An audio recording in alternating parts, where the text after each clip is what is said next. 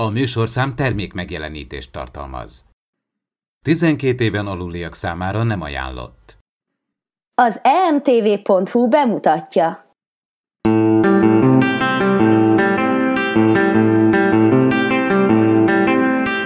Impulzus Podcast 26, a fedélzeten Dév, Attila és én Csaba, de a hídra szólítjuk aktuális vendégünket, Ádámot is. MUZIEK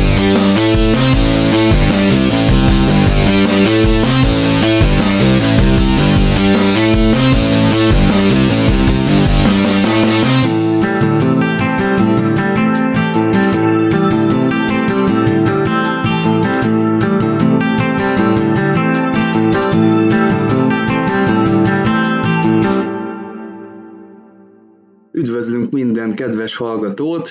Kettő darab mozifilmet is bejelentettek a héten. Ennek örömére mi a legutóbbi Kelvin produkciót fogjuk megbeszélni az eheti adásunkban, de előtte még nézzük meg a sajtószemlét, mi történt ezen a héten.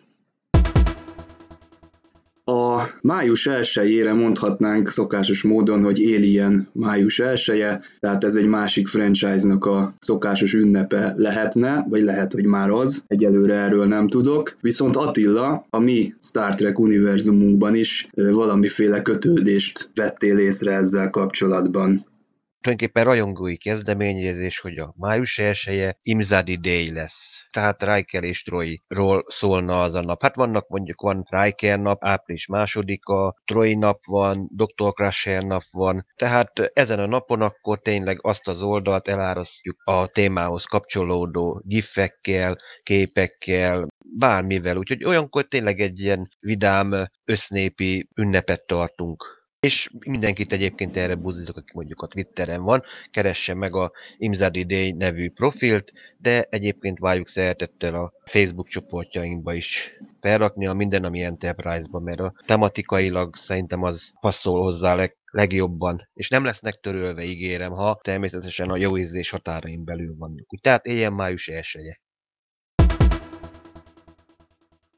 amíg mi itt május 1-én fogyasztjuk a kolbászt bustárral, meg a sört, addig a német barátainknál dübörög a hétvégén a Destination Star Trek Germany számos Star Trek színészés híresség van jelen. Kezdjük William Shatnerrel, Michelle nichols és Walter Königgel, de a Deep Space Nine több szereplői is ott van, Alexander Siddig, Chase Masterson, Lana Visitor vagy René Öbersonnál, illetve Terry Farrell is. A legújabb Star Trek sorozat szereplői közül a Tillit alakító Mary Weissman, a Tyler-t, illetőleg most már tudjuk, hogy Vokkot is alakító Shazad Latif van jelen, és őket elkísérte a Colt alakító Kenneth Mitchell is, akivel már hát alig ha találkozunk a másik évadban, de a Destination Star Trek Germany ott van, illetve még Méri Csifó, akit Lörel szerepében nagyon emlékeztesen alakított, és ő hát a másik évadban is vissza fog majd térni, és reméljük, hogy hasonló jó pillanatai lesznek. Aztán még Ira Stevenbier van ott, ugye, a Deep Space Nine dokumentumfilmben is most fontos szerepet játszik, erről pont te írtál egy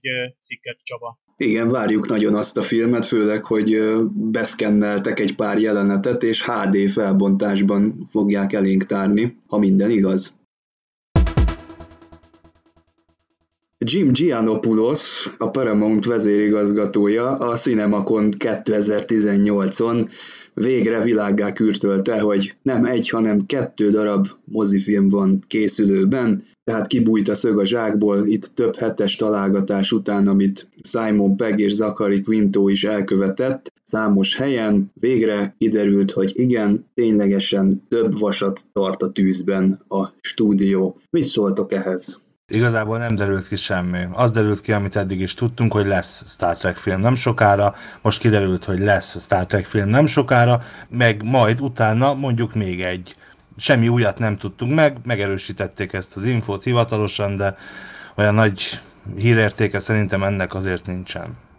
Nagyon izgalmasnak tartom a bejelentést, mert úgy tűnik, hogy a, a Paramountnak megjött a józan esze, és hát végre, most már csak követőként, de alkalmazkodik a kor mozis hát franchise rivatjához, mi szerint hát több vasat kell tartani a tűzben, esetleg párhuzamosan fejleszteni több mozifilmet, és netán az egyik típusú mozifilm nem lenne olyan sikeres, még mindig ott van a, a másik. Bár két filmet bejelenteni egyidejűleg, ez kockázatos is. Úgy vélet, hogy ez két külön megközelítésű film is lesz, tehát nem lesznek kapcsolatban egymással? Igen, erősen arra utalnak, pontosabban amikor ez a bejelentés volt, igazából a a Variety riportere Justin Kroll utána is próbált járni, hogy ez egy teljesen elszeparált, tehát, a Kelvin idővonaltól elszeparált film lenne a, másik, esetleg egy másik reboot, vagy egy teljesen új írát nyitna, és voltak éppen itt hát megerősítésképpen úgymond azt kapta, hogy would be separate, tehát feltehetőleg, vagy lehet, hogy különálló univerzumot fog nyitni a Tarantino által rendezett film, esetleg egy olyan betétfilm, ami mondjuk a Kelvin filmek között, mondjuk egy negyedik és egy ötödik Kelvin film között egy történetben teljesen máshol, vagy időben is máshol játszódó, egy egészen más szereplőket felvonuló film lehet, erre természetesen nincs megerősítés, csak az, hogy itt, itt voltak éppen a Rogue One-hoz, vagy a, a szóló Disney filmekhez, Star Wars filmekhez hasonlóan esetleg megjelenik az antológia, vagy ez a standalone, teljesen önálló történetű film, ami egyszerűen egy darab önálló Star Trek film, amikor, ami valamikor játszódik. Ugye Tarantino emlegette például a Város az örök kivalóság peremén című epizódot, amit ő nagyon szeret, tehát akár még lehet, hogy tőle is valamilyen időutazós filmet kaphatunk. Tehát ugye a negyedik filmről alapvetően mondják, hogy ez a Chris Hemsworth, mint George Kirk visszatér, és talán valamilyen időbeli utazás is lesz. Ugye ezt a negyedik filmet annyit tudunk már, hogy S.G. Clarkson rendezi, elsősorban tévés epizódokat rendezett ez a hölgy, tehát a hősöktől kezdve a Dexterig, Marvelnek a Jessica Jones Defenders epizódjait, de úgy szóván az első női rendező, erről az űrszekerek is pont ma számolt be, legalábbis mozifilmes szinten, mert azért a, a Star Trekben egészen az új nemzedéktől kezdve nem egy női rendező dolgozott, például ki kell emelni Gabriel Beaumontot, vagy éppen magát Roxanne dawson aki ugye Torres hadnagyot alakította amúgy, de aztán később ő is, mint akár például Löver Burton vagy Jonathan Frakes, komoly rendezői munkásságba kezdett. Tehát van a hölgyeknek is helye a Star Trekben, nem csak a kapitányi, hanem a rendezői székben is. Azt azért látni kell ebben az egészben, és én is egyetértek Dével, hogy jönnek a sztorik, mint a Star Wars univerzumnál nem sok választása maradt a Paramountnak, mint hogy belekezdjen ezekben, ezekbe, illetve hát ugye azt is tudjuk, hogy ezzel együtt, ezzel a két Star Trek filmmel együtt ugye bejelentették, hogy jönnek a, a különböző franchise-aik spin-offjai, és úgyhogy Tarantino egyáltalán nem biztos, hogy Kelvin filmet csinál, bár szerintem a mozis univerzum jó ideig még a Kelvin univerzum marad, de akár az is lehet, hogy egy korábbi, tehát mielőtt még ketté vált volna az univerzum, filmet rendez, vagy akár egy, egy tényleg egy másik űrkalandot egy, egy olyan történettel, ami összeköt akár két filmet, vagy, vagy egy olyan történetet mesél el, egy másik legénységgel, egy másik hajóval, ami, ami, amit nem láttunk ugye eddig. És ez egyébként jó lehetőség is lenne, hogy, hogy a Tarantinotól me, megszokott és elvárt stílus azért az ne essen le annyira a vászorról, ahogy mondjuk teszem azt a Kelvin szereplők esetében talán megtörténne, bár itt is szerintem lehetne összhangot találni, de ez, én ezt egy jó döntésnek látom, de még egyszer elmondom, szerintem ennek különösebb hírértéke nincsen, mindössze annyi, hogy tudjuk, hogy valószínűleg kettő darab Kelvin film fog készülni még biztosan, vagy kettő darab Star Trek film még biztosan elkészül, de hát ezt nyilván eddig is tudtuk, mert nem, azért nem úgy tűnt, hogy most a, a, a nagy franchise építkedős, univerzum építkedős versenyben a Paramount azt mondja, hogy az egyik legértékesebb franchise-át, azt hagyja veszni, és helyette majd nem tudom, 68 Ninja Technőcök filmet, meg 68 Cloverfieldet, meg hasonlókat gyárt, úgyhogy, úgyhogy egyáltalán én nem érzem azt, egy kicsit konkrétum, jobban tudunk konkrétumokat, de a másik film, a Tarantino film tekintetében ugyanúgy nem tudunk semmit, hogy eddig se tudtuk, csak azt, hogy valószínűleg 2020 előtt hát baromira nem lesz Tarantinónak arra ideje, hogy itt Star Trek filmet készítsen. A Sci-Fi blog eljátszott a gondolattal, hogy mi lenne akkor, hogyha befiatalítanánk a TNG legénységet egy reboot keretein belül, nagyon szkeptikusan fogtam a cikk fordításához, és éppen ezért én ezt ki hogy a Ellie Collins írónőnek a véleményét nem egy helyen. Én sem cserélném le a színészeket, és nem is rebutolnám a TNG-t. Egyszerűen nincs értelme, mert voltak éppen a mai modern Star Treknek a közepéről beszélünk, ahonnan több spin-off sorozat is kiindult, és ezek a szereplők hát legalább annyira emblematikusak, mint az eredeti sorozaté, ha bár ott mondjuk jól sikerült a karakterválasztás a rebootnál. No de felejtsük el, ez egy gondolatkísérlet, tehát tényleg ezt lazán is könnyeden kell venni, ez egy szórakoztató vasárnap délutáni cikk, ahol egy kicsit el lehet fantáziálni, hogy ezek a úgy szóván idézelben modern színészek hogyan állnak meg a helyüket. Habár ugye a, az új nemzedéket, ugye akkor magát az egész sorozatot kellene modernizálni idézőjelbe. Tehát itt nem, nem is a színészek lecseréléről kéne először beszélnem, mondjuk akkor a, a az egész történetírásról is a, egy új koncepcióról, amire egyébként hát most a Discovery tesz kísérletet, hogy egy új típusú Star Trek sorozat alkosson, új szereplőkkel. Ott lehet kísérletezni színészekkel, és ott látjuk, hogy ki az, aki nagyon jól megállja a helyét. Egyébként szinte minden szereplőnél azt mondom, hogy jól választottak a Discovery-nél is. Ennél a TNG rebootnál itt meg olyan arcokat látunk tényleg, akik nem feltétlenül ismertek, hát Marvel filmben soroztokba felbukkan, és még ők a, tényleg olyan korban is vannak, akik majd még most jutnak el mondjuk a pályának a csúcsára. Zárójelben egyébként én a, tényleg arról lenne szó, hogy menjünk vissza az időbe és cseréljünk le néhány karaktert vagy színészt, akkor én azt mondanám, hogy talán Beverly és Wesley Crusher nem biztos, hogy ezekre a, a hölgyekre, de, de esetleg őket lecserélném. Illetve Q, ha bár John Delancia fergeteges volt, de Wentworth Miller szerintem legalább annyira frenetikus lenne. Tehát tényleg ez a nagyon laza, de amúgy szerethető típusú rossz fiú, ugye ez a Kúnál is teljesen ez volt. Persze ott is volt, aki szerette, aki gyűlölte, de én, ugye én is több sorozatban láttam, és, és nagyon jól tud alakítani, tehát tényleg van úgymond részletgazdagan is. Azért azt gondolnánk, hogy csak a, a szökésben hozott arcot hozza, akkor ő, ő többre képes. És itt elsőbben a színészeket nézték meg, hogy ki az, aki például mondjuk színpadi színész, mint a Patrick Stewart, és akkor az ő helyére olyat, olyat próbáltak tenni, vagy brit legyen például. De hát ez teljesen olyan, mint amikor a ki vagy dokiban jön az új doktor, és akkor ez ne legyen, az ne legyen, nő legyen, férfi legyen, idős legyen, fiatal legyen, és évek is még veszekedés van, hogy ki volt a jobb doktor. De ő nekik szerencsék van, mert hát 13 vagy hány doktor van már is, ott lehet ezért azért rajongani, és simán belefér a, a sorozatba. Nem biztos, hogy a Star Treknek ezt utat kell járnia. Nana Visitornak egy hát elég hajmeresztő ötlet jutott eszébe annak idején. Ő úgy gondolta, hogy a Voyager fedélzetéről két nap után távozó Genevois Bujold szerepébe, akkor ő így beugrana. Tehát ő játszaná egyszerre Janeway-t is, és a Deep Space Nine-os szerepét is, Kirát is. Most itt a kommentelők írták azt, hogy ez, ez gyakorlatilag hogyan lenne elképzelhető, és amikor írtam a cikket, akkor nekem is végig ez járt a fejemben, hogy két különböző Star Trek sorozatban egy ugyanolyan színésznő játszana két szereplőt én nem akarom meghazudtolni Nana Visitor, de azért ez egy sztori, szóval, hogy így tudjuk most ezt, hogy tényleg most azért, mert oda ment Rick Bermanhez, és azt mondta, hogy hát na figyelj, én eljátszanám Janeway-t is. Ez hát nem voltak komolyak a szándékai? Hát ugyan már, hát ez, ez olyan kicsit ilyen kis vicceskedő komoly, tehát ez egy webcast műsorban mondta, nem hiszem, egyrészt én megmondom őszintén, én nem is vagyok teljesen biztos, hogy ez pontosan így történt, szerintem a Rick Berman megkérdeznénk erről, nem biztos, hogy pont ugyanezt a sztorit mondaná el, de itt, itt arra ment ki a játék gyakorlatilag, hogy a, ugye, ahogy ugye erről az időről beszélgettek ebben a műsorban, és ö, ö, ahogy Kim zászlós játszó Gerett Wong is ott egy kicsit élcelődött és megcsípkedte ezt a hölgyet, akinek olyan precízen kiejtetted a nevét, ennyi, tehát ennyi van benne, ugyan már, hát hol ez, nyilvánvalóan egy színésznő sem gondolhatja komolyan, hogy egy azon ö, ö, univerzumon belül két, két teljesen különböző szerepet játszik, két párhuzamosan futó sorozatban, hát ez... Hát én nem ugyan, is értem, ugyan, nem is értem ezt. Ugyan már, hát ez senki nem érti ezt, tehát most egy, egy, itt lenne egy convention vagy ott lennénk Dort, Dortmundban van, ugye, ez a, ez a, a Destination Star Trek rendezvény,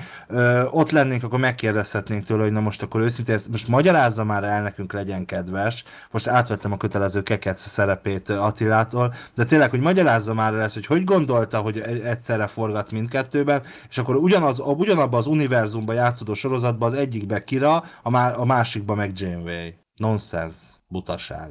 Igen, azért itt van Jeffrey Combs, aki Brantot és Vejunt is eljátszotta, de azért ott azért hozzá kell tenni, hogy ott maszkba volt mindkét szerep esetén, és az azért egy kicsit más, mint két emberi karaktert megtestesíteni. Ez egyébként is előfordul azoknál, a, a, a, ahol egy kicsit meg spórolni is szeretnének, emlékszünk rá a Stargate-ben is volt olyan, vagy a Stargate Atlantisban például a Todot, a Lidércet játszó színész, az az egyik, a, a Holingot játszó egyik Atoszi játszotta Tod, Todot, de csak másodszor, mert először például nem. Tehát a, amikor először láttuk Todot, akkor az egy másik színész volt, ha jól emlékszem. Szóval, hogy vannak benne ilyenek, ez, ez minden science fictionben benne van, és igen, a Star Trekben is, meg annyi szereplő megfordult ugyanabban a, a vagy más-más szerepben, de hát ez egy, ez egy bevett módszer erre, és hát maszkban az tök más, mint amikor Srend kell játszani, vagy Bejunt kell játszani, az, az azért tök más azt mondom, hogy egy kicsit ez nonsens ez az ötlet, meg tényleg arra gondolok, itt most hirtelen akart valami nagyot mondani Nana Visitor, most mondott egy ilyet, hogy ő elvállalta volna, csak lehet, hogy mondjuk tényleg Rick Bellman erről nem is, nem is tudott. Meg hát most igen, tehát abszolút egyetértek Attilával, meg hát egyébként is hát most szólta, oda ment, mondta, hát most miért nem mondhatta volna, hát ez most ugyanúgy nem vette komolyan, Rick Berman se vette volna komolyan, senki nem veszi komolyan. De hát ez kicsit ilyen William Shatner szintű mondás akkor. Igen, mert egyébként ezek a, a karakterszínészek, akiket nagyon szerettünk az adott-adott szerepben, de egyébként a, a, a hollywoodi világban amúgy nem túl sokra vitték, azok azért szeretnek még ebben a, a Star Trek nosztalgiában fürödni még mindig, 30, 40, 50, 100 évvel a szerepük után.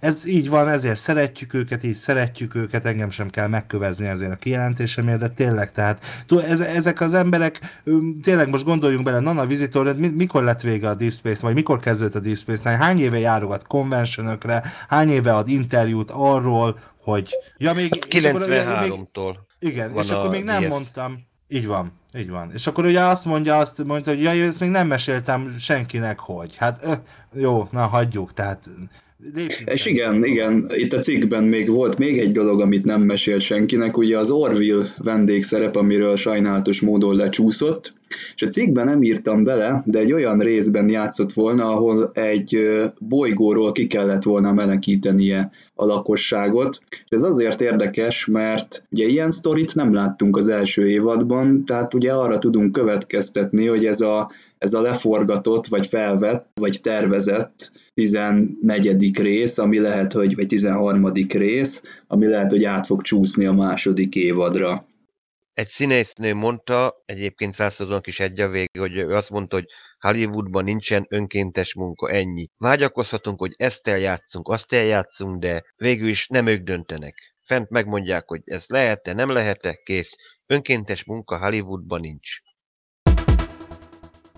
Május végén az űrszekerek egy rendezvényt szervez, méghozzá a Vault 51 Gamer Bárral közösen, amiről még nem árulok el sok mindent, azonban kövessétek Facebook oldalunkat, valamint a blogot, ahol nem sokára friss információkat fogunk közölni az eseménnyel kapcsolatban.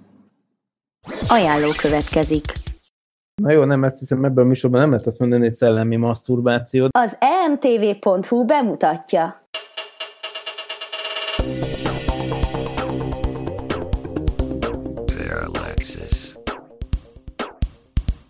Köszöntünk mindenkit, ez itt a Parallax és áprilisi adása, a mikrofonnál Horváth Ádám Tamás, és itt van velem műsorvezető társam Farkas Csaba, szia! Sziasztok! Nagyon izgalmas lesz ez a mai nap, Ádám, hiszen ismét ellátogatott hozzánk Vince Miklós, az MTA ELTE elméleti fizikai kutatócsoportjának tudományos főmunkatársa, akivel a tudomány szemszögéből fogjuk a csillagkaput körüljárni. Én nem mondtam ki, hogy a kréciós korom, úgyhogy te magadról vagy ennyire menő. De ebben a műsorban során hallhattok még archív színész interjúkat is. Az egyik Onil ezredest megszemélyesítő Szervét Tibor. Amikor a csillagkapu elkezdődött, akkor egy olyan leleményes sorozat volt, amit én nem láttam. A másik pedig a Daniel Jackson magyar hangját alakító Zvetkó Sándor egyenesen 2004-ből. Nagyon érdekes volt, a témafelvetések érdekesek voltak, jól írták körül, jól járták körül a, a forgatókönyvíró is szerintem. De szokásos módon lesz Dave szerint 30 percek, és mivel április van, ezért a kapcsolatfelvétel napjával is foglalkoznunk kell. Az űrszekerek havonta jelentkező tudományos és fantasztikus műsorát keresd a parallaxis.blog.hu oldalon. Ajánlót hallhattatok. Figyelem! A műsorban spoilerek bukkanhatnak fel.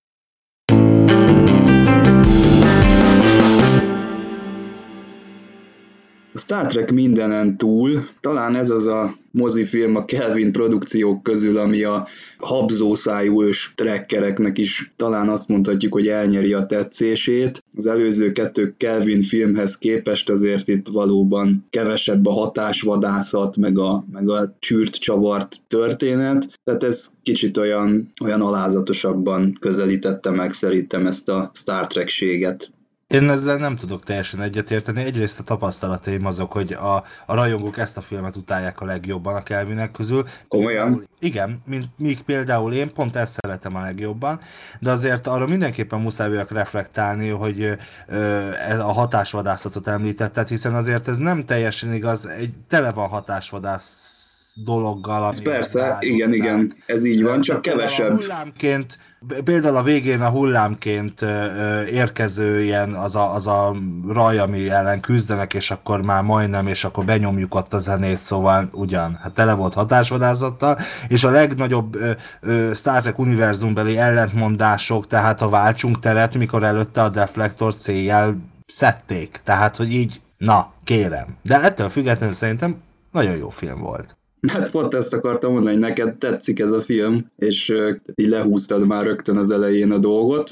Igen, mert, mert azért nyilván a Star Trek kontextusában tárgyaljuk ezt, és azt nézzük, hogy számomra mondjuk a Star Trek az mondjuk egy kapcsolatfelvétel, vagy mondjuk egy hazatérés, és mennyire illik ez bele? Hát én nem tudom elképzelni, hogy tehát a, a, régi, a régi iskolaféle Star Trekben legalább ezek a, a technoblablák és a, a, a Star Trek világa által felállított fizikai és mindenféle technológiai ö, elképzelésekbe illeszkedett minden, a Kelvin filmeknél meg teljesen indokolatlanul nem illeszkedik bele. De ettől függetlenül nekem a legjobban tetszett a három közül. Az első részek azok általában nem annyira rosszak, mert egy csomó idő megy el azzal, hogy a nézőt megismertessék a sztorival. A 2009-es filmnek a fele eltelt, mire egyáltalán az űrbe jutottunk, körkel, nem beszélve a sok hajcőről, a, a Kán haragja, négyszer vége volt a filmnek, mire tényleg vége volt, mert annyiszor volt egy ilyen kis lezárás benne,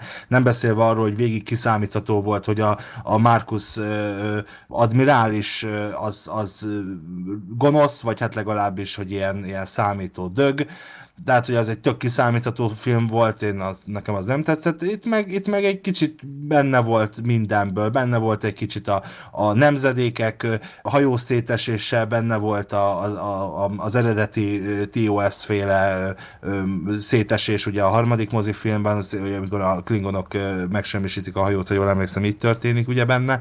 Tehát, hogy mindenből volt egy kicsi, közben nagyon jó dramaturgia volt, bár kicsi erőltetett, látszott, hogy a mai kornak akarnak meg megfelelni. Ez, ez, ez komoly zene, Mr. Spock? Igen, ez komoly. Szóval, hogy azért ezek persze mosolyogtunk, és, és, és tetszik, meg jó, de hogy azért egy kicsit úgy érzem, hogy el is vetették a súlykot, de azt kell mondanom, hogy ahhoz képest, hogy Simon Pegg és Doug Young írta a történetet, előtte azt gondoltam, hogy nem fogják tudni még ezt a lécet sem megugrani, és egyébként szerintem simán vették az akadályt, tehát nem volt ez egy százszerzékosan kiforrott ötlet sem de itt van velünk a fedélzeten még két hardcore tracker, Attila és Dave, halljuk, hogy ő, nekik mi a benyomásuk.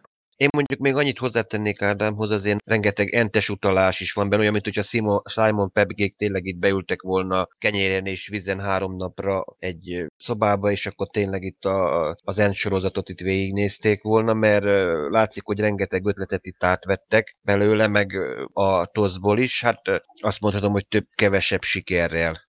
Nekem is ez a kedvencem a Kelvin univerzumban, bár én azért az elmúlt tíz évben, mert már hát idén tíz évesek lesznek a Kelvin filmek, olyan értemben, hogy 2008-ban már forgatták a, az első Abrams féle filmet, és már jöttek ugye a promók. Én szép lassan évek alatt megszoktam, és meg is szerettem őket elsősorban a karakterek miatt, és ezek a karakterek most már annyira egybe voltak, hogy nagyon jól működött. Azért voltak nagyon jók ezek a párosok, amiket itt kialakítottak ugye a cécekat legénységgel. És számomra ez mentette meg a filmet, mert amúgy a többi, az akció, főgonosz, az úgy szóval nekem a képregényfilmeknek a szintjét hozza, ami nem rossz, mert a képregényfilmeket szeretjük, azt nézzük szombat és vasárnap esténként, hátradőlve popcornnal, vagy azért megyünk el időnként moziba, mert tényleg lazulni szeretnénk kikapcsolódni. De, de a Star Trek filmeket meg kell ízesíteni a karakterekkel és mondani valóval. Itt nem volt sok mondani való, voltak éppen egy felturbózott dupla epizódot kaptunk, egy alapkonfliktust alapfőgonosszal, de azért jobb volt ez, mint egy Marvel képregényfilm. De minőségben, látványvilágban,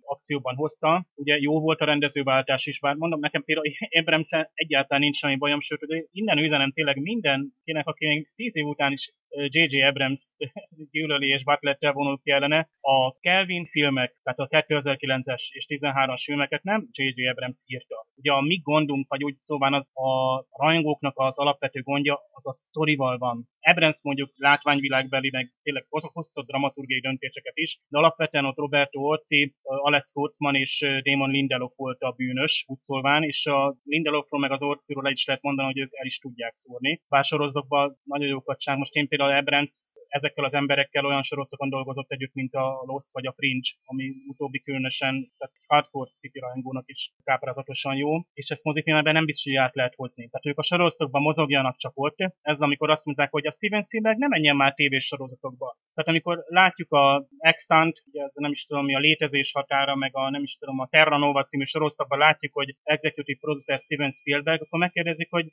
ezek ilyen elkaszállt sorozatokban mit keres ott Spielberg? Vagy csak ott keresi meg a, a napi fűtésre valót? Vagy hát azért itt, itt helyre kell tenni, hogy a, a az Abrams ugye sokat kritizált rendező, mert sokat tesz és sokat lép előre. Látványvilágban is, tehát hoz, hozott olyan döntéseket, amivel csomóan nem értenek egyet, de ugyanakkor bevitte a Star Trek-et ugye abba a mozifilmes érába, amivel a Star Trek-et egyáltalán nem ismerő, de még az újkori sorozatokat se ismerő és nézők, nézők bementek, majd aztán visszanyúltak, hogy ja, ennek alapján volt 50 évet sorozat, akkor nézzük már meg azt is, meg esetleg az utána következő sorozatokat. És uh, kialakul lassan egy olyan rangolja nemzedék, aki együtt tud élni mind a két, vagy mind a több típus típusú Star Trek-kel, és ha most tényleg az lesz, hogy több típusú Star Trek mozifilmben előttünk, akkor hát ha bejön az a megint egy virágkor, hogy többféle filmet kapunk, a mozifilmek lesznek nagy mozifilmek akciódúsak, lehet, hogy lesz olyan típusú mozifilm is, Tarantino, amelyik sötétebb, vagy elgondolkozhatóbb, vagy több Star Trek filozófiát hoz be, lesznek esetleg több sorozat, tehát jó, hogy ez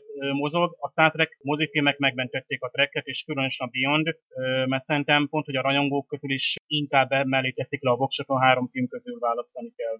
Annyit mondanék, hogy anélkül, hogy itt tényleg itt mások itt batettet emelnének, hogy én rólam köztült, hogy azért nem vagyok egy Kelvin film rajongó. A Kelvin filmeknek egy fontos hozadéka volt, hogy lehet ehhez tényleg ilyen alternatív univerzumokat kellene vizsgálnunk. Ha nem lettek volna ezek a Kelvin filmek, akkor mondjuk lehet, hogy Tim Russ vagy a többiek nem csináltak volna olyat, hogy Renegades, nem lett volna mondjuk kettes fázis, vagy a Continuous, mert azért kellett egy ilyesmi, hogy akkor Kelvin univerzum, hogy volt sok, voltak, akik azért tényleg felháborodtak, hogy mi ez a Kelvin univerzum, azért látok én olyan csoportosulásokat, ahol tényleg ilyen anti-kelvinesek hogy csak a, úgymond az időzőjelbe eredeti idővonallal ismerik el, úgymond rodemberi idővonalat, hogy valószínűleg ez, ennek ez volt egy pozitív hozadék, hogy ezeket a rajongói alkotások is létrejöttek úgymond tiltakozásul, hogy tulajdonképpen a Kelvin mozikkal akár szeretjük, akár nem,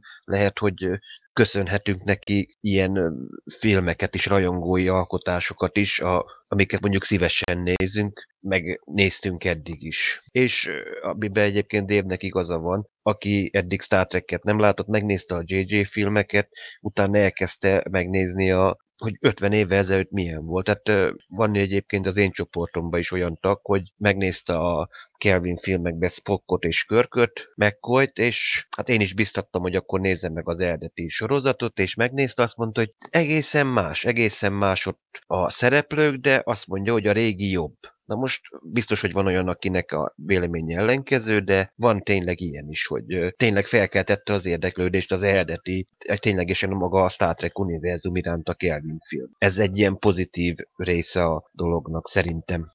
Én nem teljesen értem, hogy miért kell felháborodni azon, mert most létrehoztak egy alternatív univerzumot, hát meg más színészekkel játszatják, hát ne készüljön több track, tehát kell a mozgástér a készítőknek az eredeti univerzumhoz képest, ezért most ez az alternatív világ. Én szerintem ez teljesen rendben van, nem hiszem, hogy ezzel probléma lenne. Egyébként még Dévre reagálva, jó volt, hogy a, a Beyondban nem érezték az alkotók szükségesét annak, hogy minden szereplőt külön-külön mozgassanak. Szulu és Uhura például alig kapott szerepet, de itt se érezzük, hogy most ők kevesek lettek volna a filmben. Ugye azért a film eléggé a, a Scottira, a Körkre, Csekovra, aki ott sertepertél velük koncentrált, és Spockra és, és a Spock és a McCoy közötti barátságra szerintem teljesen szimpatikus volt, és teljesen jó volt. És még egy mondat ezzel kapcsolatban, hogy érdekes, hogy bár én ezt a filmet szeretem a legjobban, mindig nehezen veszem rá magam, hogy megnézzem, mert Anton Jelcin miatt valahogy mindig már a moziban is, mikor láttuk, ugye ő, ő a, a, a film elkészülte és a mozi bemutató között halt meg egy borzasztóan szerencsétlen balesetben, és valahogy nekem, nekem emiatt ez mindig egy kicsit rossz érzés, amikor, amikor a Beyondot kell néznem. A többi filmekben érdekes nem szegény srácet én is le voltam döbbenve, amikor a Facebookon láttam, hogy tényleg mindenütt ki volt írva, hogy ekkor és ekkor lesz a bemutató Amerikába, és akkor egyszer csak tényleg végig söpört az ilyen külföldi tech csoportokba, hogy mi történt, és utána tényleg láthattuk ott, milyen együttérzés volt tényleg ott a rajongóknak. Amikor tegnap néztem a filmet, és az első jelenet elkezdődött, akkor az jutott eszembe, hogy hát ez az Orville, ez, mi ez az idétlenség itt, és érdekes módon számos pontján a filmnek ezt éreztem, hogy nagyon önironikus, tehát például amikor ugye Körk arra utal, hogy ó, megint elszakadt az egyenruhám, vagy szembe jön az a kisebb lény, és akkor azt mondja, hogy megint nincs rajtad gatya. Hát ez tisztára Orville, csak ugye eddig nekem ez azért nem tűnt föl, mert előtte nem volt Orville, de most ilyen szemszögből nézve, ezek nagyon szembetűnőek voltak nekem, tehát nagyon lazán kezeli ezeket a trekkes dolgokat, és szerintem sikerült még úgy bevezetni ezeket a poénokat, hogy azért nem gyalázza a porba, ugye ezeket az ikonikus track motivumokat, de de, azért vicces is, meg persze azért nincsen túltolva, ez néha-néha jön elő.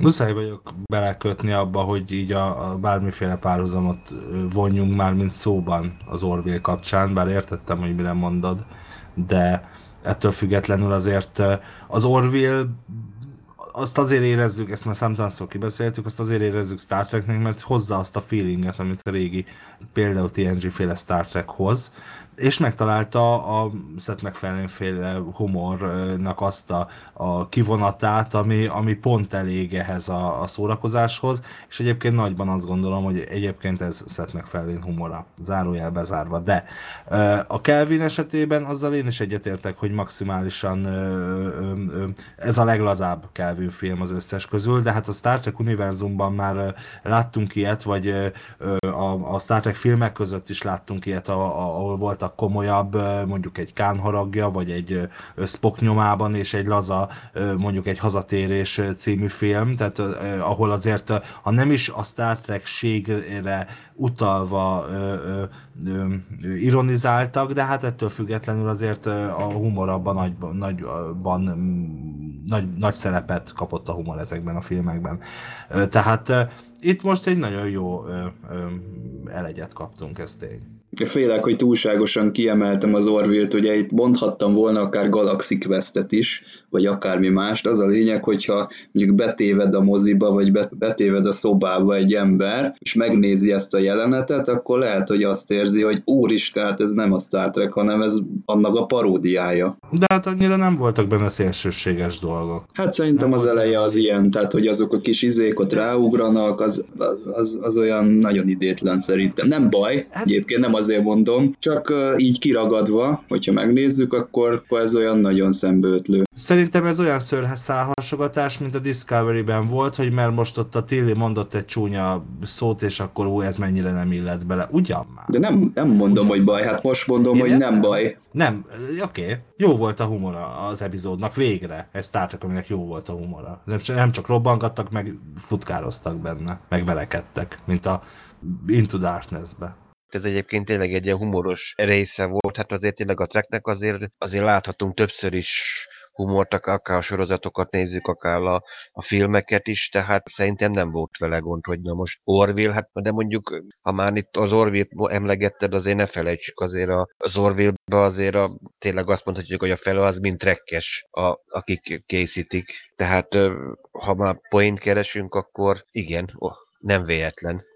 A film eleje az kicsit azért ilyen melankolikusan indul, tehát ez a, ez a mélyűrben töltött idő után kicsit ilyen szomorú a hangulata ennek az egésznek, és nekem egy kicsit lassú, és uh, amíg fölpörögnek az események, addig nem tudom, tehát például az Into Darkness-ben valahogy az eleje is pörgősebb volt, ott, ott már a párbeszédek is jók voltak, ha bár itt nagyon jó az, amikor Dr. McCoy és Kirk ugye italozgat, Szerintem egyébként nem indul annyira melankolikusan, bár érzem, értem, hogy mire gondolsz. A monotonitását nagyon jól megjelenítették annak, amiről egyébként beszél a, a, a kapitány, hogy nagyon régóta itt vannak az űrben, az egyforma egyenruhák, az egyforma napok, azt se tudod, hol a fent és a lent. De előfordulhat ilyen, jó. ilyen, hogy ott hát a két kaland között így ennyire kikészül a legénység? Hát szerintem, hogy ne, azért itt az egy dolog, hogy ha látunk egy, tudod, amikor látunk egy 7 évados sorozatot, aminek van 172 epizódja, akkor mi 172 olyan napot látunk az ő életükből, amikor történt valami. Amikor van egy mozifilm, az meg még, még kisebb részt mutat be. Hát nyilván persze ez egy ilyen hosszú-hosszú út, és, és nyilván halál unalmas, és hát látod, ott pont előtte láttuk, hogy a, az ilyen kis fura lények, tehát hogy nehéz, ez egy nehéz diplomáciai munka, próbálkozik, nem megy, mit tudom én, és hát közben meg azért valahol nyilván benne van, bár ez igazából nincs kifejtve, de ugye benne van az a tény, hogy ezt a kort az apja már nem élhette meg, és hát többek közt egyébként erről is szól ez a film a, a csapatmunka kivételével, meg, a, meg hogy a egységben az erő, ezen kívül azért er, erről is sokat mesél, hogy, hogy mit jelent csillagflotta kapitánynak lenni, vagyis pontosabban, hogy ezek az értékek mit jelentenek, mit kellene, hogy jelentsenek. Ez például szerintem egy tök jó dolog, én a Kánharag, vagyis bocsássatok meg, a sötétségben nem találtam különösebb üzenetet például tényleg itt egy öt éves küldetést tényleg elvállalták, ugyanúgy, ahogy azért a TOSZ is azért elkezdődik, hogy ott is egy öt éves útról volt szó, hogy egyébként tényleg a monotonitás, a rutin munka, abba tényleg bele lehet fásulni, hogy tényleg ott ilyen beszűkült tudatállapotba kerülsz tényleg, hogy minden nap ugyanaz, ugyanaz, mint a... Melyik volt? Bill Murray-nek volt a filmje, tudod, amikor az időjós játszott. Idétlen Ott is minden nap. Igen, na, hát tulajdonképpen ugyanaz, mert minden nap, minden nap felkelsz, ugyanazt csinálod, ugyanazok a, kö, ugyanaz a környezet, hát azért az űrhajóval is azért a fizika törvényei vonatkoznak rá, hogy azért napokba telik, míg elérsz egy másik csillagrendszert, még a térhajtóművel is, és közben rutin munka van. Azért a kapitánynak is ugyanúgy azért van idézőjelben mondva a papírmunka, hogy azért neki azért a hajót irányítani is kell, és betartozik úgymond az adminisztráció is. Meg egyszerűen monoton, monoton minden nap, és hát ugyanúgy van így az embereknek így mélypontjaik is azért a időben. Hát lehet új hajósokat kéne megkérdeznünk, de hát na most hirtelen új hajós ismerősünk nincs, hogy akik ott fenn vannak, hogy azért ők is, mikor be vannak zárva egy ilyen fémdobozba, mondjuk az ISS-en, azért ott se csak annyi van, hogy na most integetünk vidáman a kamerába, hogy hello NASA, meg hello világ, azért nekik is azért van olyan, hogy tényleg kimennének a friss levegőre, csak hát nincs hova. Meg azért egy, egy ISS-es példa azért az egy picit, picit azért sántít, mert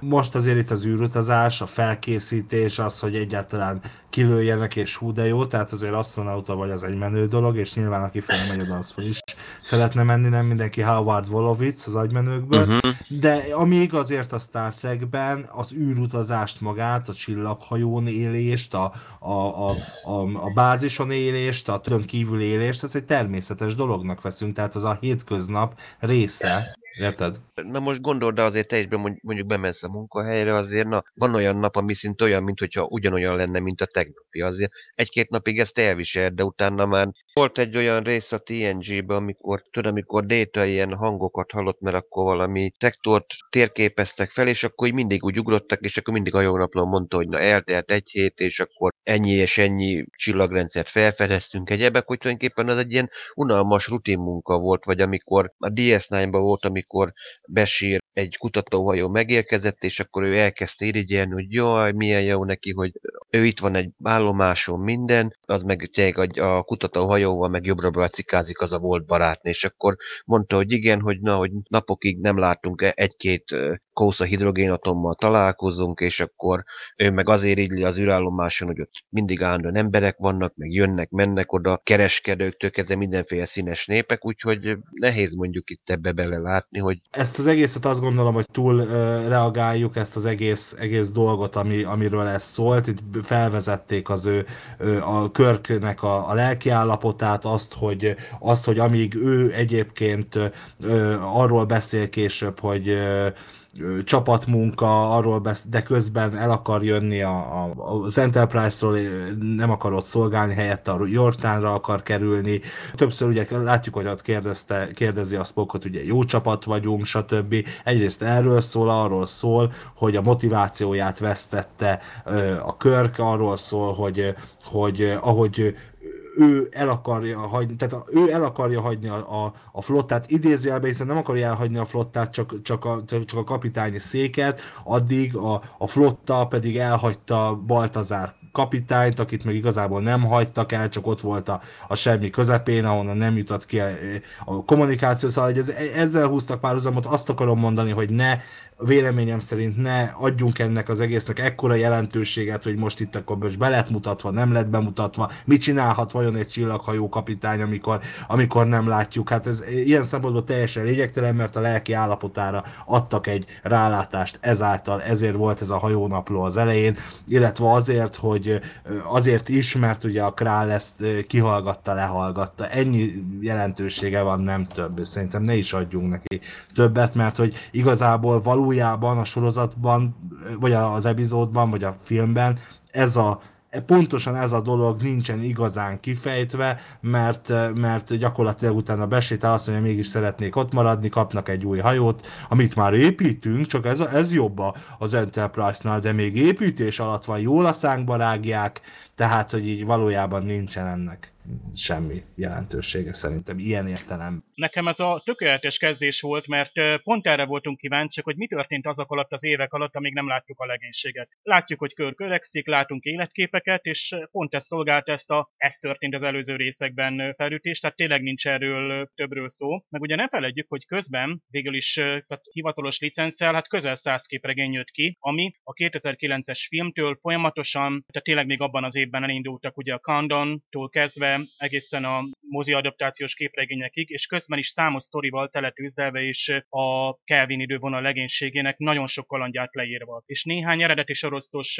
epizódot is feldolgoztak az új legénységgel, például Galileo 7, vagy az Arkonok, vagy a Triblis rész is fel volt frissítve és újra feldolgozva, akkor a kényszernek, ugye a Scotty kis barátjának volt egy külön képregény szentelve. De volt egy Bones, tehát McCoy Dokiról külön képregény a Scottyról, a Countdown to Darkness, ugye, ami a sötétségben Star Trek filmet vezette be, ott ugye a Harrisonról volt, volt egy külön kános képregény, ami már az utó hatás mutatta be, vagy az After Darkness, és gyakorlatilag szép sorban végigvitte, még Q is felbukkant itt ugye az új legénységgel volt, hogy nemet változtattak, tehát kiderült, hogy Körk nő, tehát egy másik univerzumban, és egy csúcsképregény az volt, amikor az eredeti időség körkapitánya, és ez a körkapitány, pontosan a két legénység elkezdett hát egy csillagközi jelenség hatására úgymond átlátni egymás fejébe. Tehát például a Zakari Quinto Spockja fölébredt a, a Nishan Nikos féle úra mellett. És mind a ketten csak néztek, hogy mi van. Tehát fantasztikus sztorik, de nyilván ezek csak képregények, nem kánoniak, viszont kibővítik azt, hogy mi lehetett volna, akár sorozatban, filmben nem beszélve erről a legénységgel, és akár mibe fárad bele Körk, és miért akar ő most, nem is tudom, hogy Vice admirális, vagy mi szeretne lenni, de egyébként ott van egy kis logika, tehát van ez a Commodore Peris, akire egyébként mondták is később, hogy hát ő a tényleg a Owen Perisnek, Paris admirálisnak a anyja, vagy nem tudom ki -e. De a lényeg az, hogy a Körk nem pályázhatott volna meg egy ilyen rangot. Tehát ő kapitány jelenleg, és gyakorlatilag három ranggal följebbi pozíciót, tehát ugye ezt a Altenger nagyi címet akart megpályázni, azt nem. Az állomásra megpályáztott volna egy posztot, de rangot nem szoktunk megpályázni. Lehet, hogy csak fordítás vagy egyéb, de egyébként a IMDb is úgy listázza, mint ez ilyen tényszerű hiba, de nem baj. Lényeg az, hogy utána nyilván, hogy ezután a kaland után ismét erejében van Körk, és végül is pont ez kell, hát nem ez kell egy kapitánynak, és kifejezetten egy Körkféle kapitánynak, hogy elemében legyen, és, és mozgasson valamit. Emlékszünk még a Star Trek 7-ben, amikor mit mond Pikár, hogyan győzi meg Körköt, egyébként németül emlékszem most, hogy bevégenzi Etwas, mozgasson meg valamit megint. Legyen olyan, mint régen, üljön vissza a nyerekbe a székbe, és megint legyen hatással a, világra. Tehát ez, ez hiányzik a körkapitánynak, és ezt is várjuk el körtől. Tehát nem azt, hogy ő jelentéseket ír alá, és majd ott egy íróasztal mögött ül. Tehát ez a felvezetés jó volt, mert így van egy kontraszt, hogy a körk elemében van, amikor ő akcióban van, és ez tartozik hozzá a személyiségéhez. A Yorktown, hogyha jól emlékszem, akkor ez egy tisztelgés, hiszen a Gene Roddenberrynek az 1964-es első ötletében még nem USS Enterprise volt a csillaghajónak a neve, amiről a története szólt, hanem SS Yorktown. És ugye itt látjuk, amikor megérkezik a legénység, itt volt az a bizonyos jelenet, ami, ami a rajongók és a nézők körében nem sült el jól, méghozzá Szulunak a meleggé tétele. Hát ugye olyan nagy dolgokra nem kell gondolni, csupán annyit látunk, hogy ő találkozik a párjával, meg a kislányával, de nem olyan fogadtatásban részesült végül ez a jelenet, mint ahogy Simon Peggék szerették volna. Sokkal nagyobb ügy lett ebből az egészből hisztéria egyrészt, másrészt uh, nyilvánvalóan, hogy az a baj, amit most pár napja egy hasonló kommentet is olvastam nálunk arról, hogy a Discovery-vel is pontosan ugyanez a probléma, ami egyébként a Kelvin filmekkel, hogy van egy ilyen PC listájuk és pipálgatják.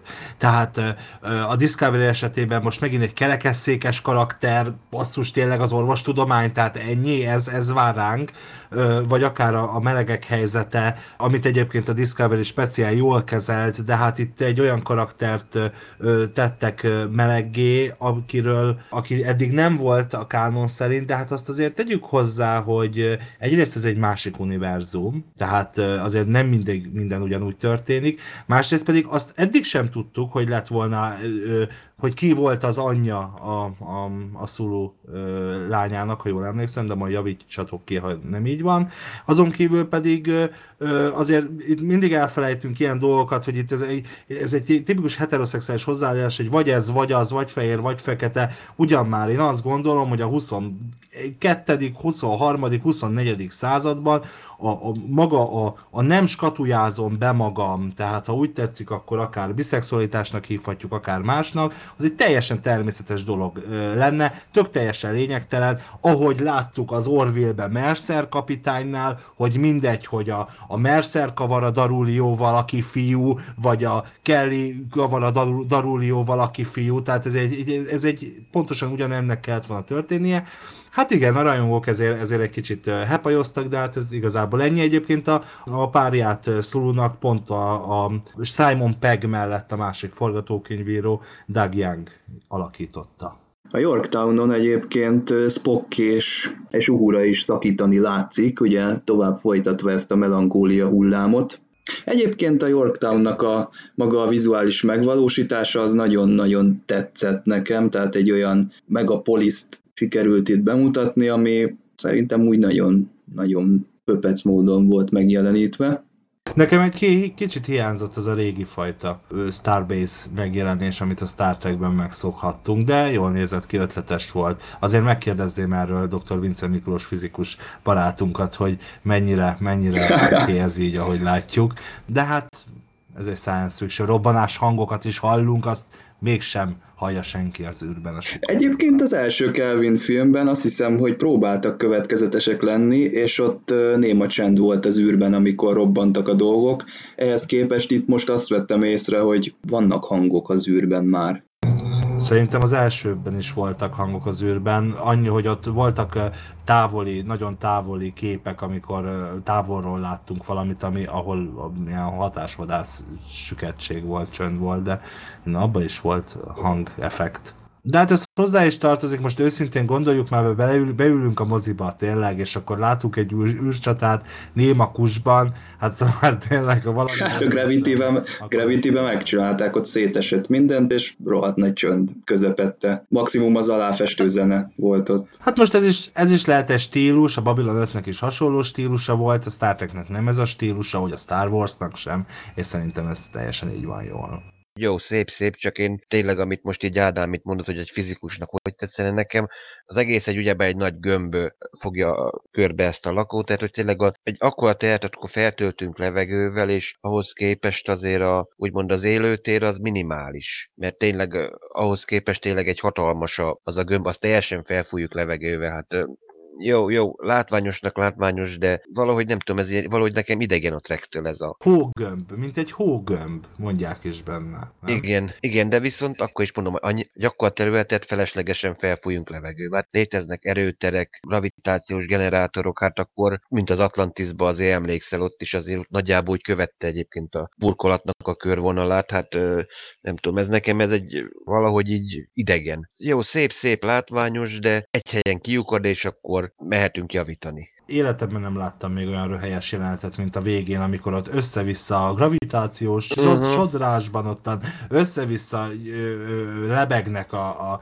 Ugyan, ugyan, ugyan. De egyébként a McCoy utal is erre, amit mondasz Attila, hogy miért nem lehet egy rendes csillagbázist építeni, miért kell ilyen, ilyen hülyeségeket csinálni. Pont ez a gondolat fogalmazódik meg ez a jövő. Ha megnézitek most a Space Habitat terveket, amiket hát akár ilyen design, vagy éppen élhető űrállomás projektként tervezgetnek mostanában, akkor azok mind így néznek ki. Ugye nézhetek az Elysium című filmet, vagy ott volt a, a Holnapolis, ami ugyan Disney film, de nagyon jó alapsztoria van, és ott is egy hatalmas megapoliszt látunk, és azok mind így néznek ki. Tehát gyakorlatilag ez egy design, mondjuk úgy, hogy Trend. most már trend, így van, hogy most már így képzeljük el, tehát annak idején a, a, a 60-as években az volt a, a trend, hogy ilyen vertikálisan egymásra épített tárcsákból áll mondjuk egy űrállomás, mondjuk egy bolygó körül lebeg, ez pedig egy teljesen önálló, ugye saját gravitációval rendelkező. Ugye itt mindig a gravitáció a legjobb meg a levegő ott tartása, meg hát itt ugye víz, víz is van, és ugye ezért vannak ezek a furcsa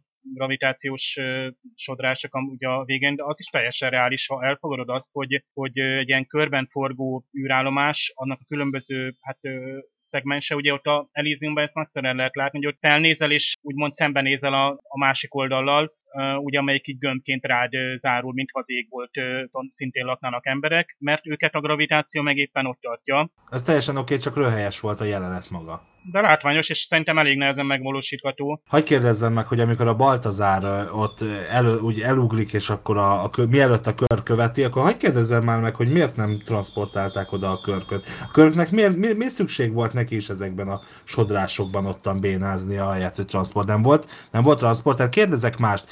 Elég sokáig tart ez az utolsó jelenet ott ennél a szellőző valaminél. Egy darab űrkompot nem látunk, ami oda jönne, vagy, vagy, vagy bárkit ott. A, amikor berepülnek a Yorktownba, akkor ott jönnek ilyen kis rendőr, komp, űrkompok, hát ami, na mindegy, ez egy külön hely volt, de ettől független, és hasonlót már láttunk a, a, a sötétségben be is, az egy külön hely volt, de ettől függetlenül akkor hogy lehet, hogy amikor ott Körk az állomás túlélésért, minden ott lévő túlélésért ottan szenvednek, akkor hogy kérdezzem meg mondjuk biztonsági osztagot miért nem sugároznak oda? Meg ilyenek. Tehát, hogy azért ez számomra teljesen érthetetlen a film szempontjából. Azt nem tudom, nem is kerestem. Én, én az akció amúgy is csak unatkozok, amikor egy Star Trek filmben lövöldöznek, vagy űrcsata van. Itt a, maga az űrállomásnak az ábrázolása, hát ez mondom nekem, ez csúcs, ez elviszi a filmet, pont azért, mert egy élhető jövőt, vagy életteret mutat be. Amikor azt kérdeztük évtizedeken át, hogy hol van a többi ember, akik éppenséggel nem azon a konkrét csillaghajón szolgálnak és egyenruhában hajtják végre a parancsokat, hol vannak a civilek, hol vannak a nők és a gyerekek. Jó, időnként látjuk, hogy szaladgálnak a vörös idején a hajók fedélzetein, de amúgy csak bábként voltak ott. Itt meg, itt meg érezzük, hogy itt, itt valószínűleg egy élhető űrállomásról van szó, ráadásul itt volt is szó arról, hogy itt nem bolygón kellett létesítenem, hogy semleges területen legyen, azt amit a Commodore Paris elmondja a körtnek. Tehát végre látjuk a hátországot, vagy a, a, amiért érdemes például harcolni, vagy amit meg kell menteni. Tehát nem, nem mindig a Földet mentsük már meg, legyen egy, egy ilyen egy űrállomás vagy űrbázis. És körülbelül ne, nem egyszerű például egy ilyen habitatot létrehozni, mint mondjuk egész bolygót terraformálni, ahol egyébként meg lehet is felszínálni, még szúnyad élet. Tehát ez számomra teljesen a Star Treknek azt a megint idealizált jövőjét mutatja be, hogy ez realisztikusabb, mint amikor azt mondom, hogy a genezis effektel csettintek egyet, és akkor terraformálok egy bolygót, és élhetővé teszek, plusz még életet is varázslok. Itt technológiával hozom létre azt, hogy gravitáció legyen, megmaradjon a levegő. Nyilván ezer helyen be lehet kötni, és egyébként tényleg nagyon várom, hogy majd dr. Vince Miklós nagyon jó lenne egy ilyen például a mindennapi élet a jövőben, űrállomások, vagy hogyan működhet, emberek az űrben, képesek leszünk-e például sugárzás, stb. vagy más gravitáció és egyéb körülmények között élni, ez nagyon jó téma lehetne majd, kíváncsi lennék, de látjuk a, a szulóékat, hogy egy teljesen, és végre az, hogy egy és az is, hogy akkor teljesen mindegy, hogy férfi vagy nő az ő párja, gyerekük van, és őt várja valaki az állomásra. Tehát ez a lényeg az egésznek. Tehát, hogy, hogy miért érdemes küzdeni, hogy a kör miért éget ki. Hát ugye amiért mondja a, a hatodik mozi, vagy hetedik mozifilm elején is, hogy ő neki nem volt ide például családot alapítani. Tehát azért itt, itt, is össze lehet rakni itt is megint ezt a melankolikus részét a filmnek, ami ugye erősen benne van, és ugye mivel a színészek azt hiszem akkoriban három filmre írtak alá, biztosra, ugye a negyedikre külön írtak alá, tehát itt akár az is benne volt, hogy itt elbúcsúzzunk ezektől, hogy ennek a nemzedéken szeg lesz utolsó útja, tehát nem hiába a kicsit szomorú hangvétel több szereplőnél is. Ha már a körköt említetted, a, itt ugye elhangzik egy olyasmi mondat a filmben, hogy az a lényeg, hogy a Körk azt mondja, hogy ő csak vagányságból csatlakozott a csillagflottához. Most itt azért elég nagy a különbség szerintem a Prime univerzum Körk és e között a Körk között, hiszen mondjuk az eredeti sorozatban látjuk a Hadbíróság című részt, akkor ott kiderül Körkről, hogy ő egy tökéletes mintatiszt, tehát ő egész életében arra készült, hogy kapitány legyen, és amikor ugye két kétségbe vonják az ő alkalmasságát, ő akkor is minden kétséget kizáróan ki tud állni amellett, hogy melyik gombot nyomta meg, mit csinált. Most ez a kör itt a Kelvin univerzumban, ez egy hülye gyerek, mondjuk ki, nem találja a helyét, csetlik, botlik, oda kerül mindenhova, hova nem kéne, meg ahova kéne, tehát ilyen kicsit ilyen véletlenül generálódik az ő útja. Ezt sem azért mondom, hogy baj, csak én a Körk karakterében látom a, a legnagyobb eltérést, aztán persze Spock is sokkal érzelmesebb lény, mint amit látunk a, az eredeti sorozatokban, vagy akár az eredeti filmekben is, bár ugye ott már Spock a mozifilmekben, amiket mi is kibeszéltünk, ott már nem az a Spock, akit az eredeti sorozatban látunk, főleg akit a Galileo 7-be, tehát ő is ott egy kicsit emberibb lett, konszolidáltabb, de itt a Zachary Quinto által alakított Spock az eleve, eleve valamivel emberibben formálja meg ezt a karaktert. Hát hogy ne, ugye mind a két esetben fontos eltérések vannak, hiszen ugye Körk esetében is Körk itt az apja nélkül nőtt föl, még a Prime univerzumban nem.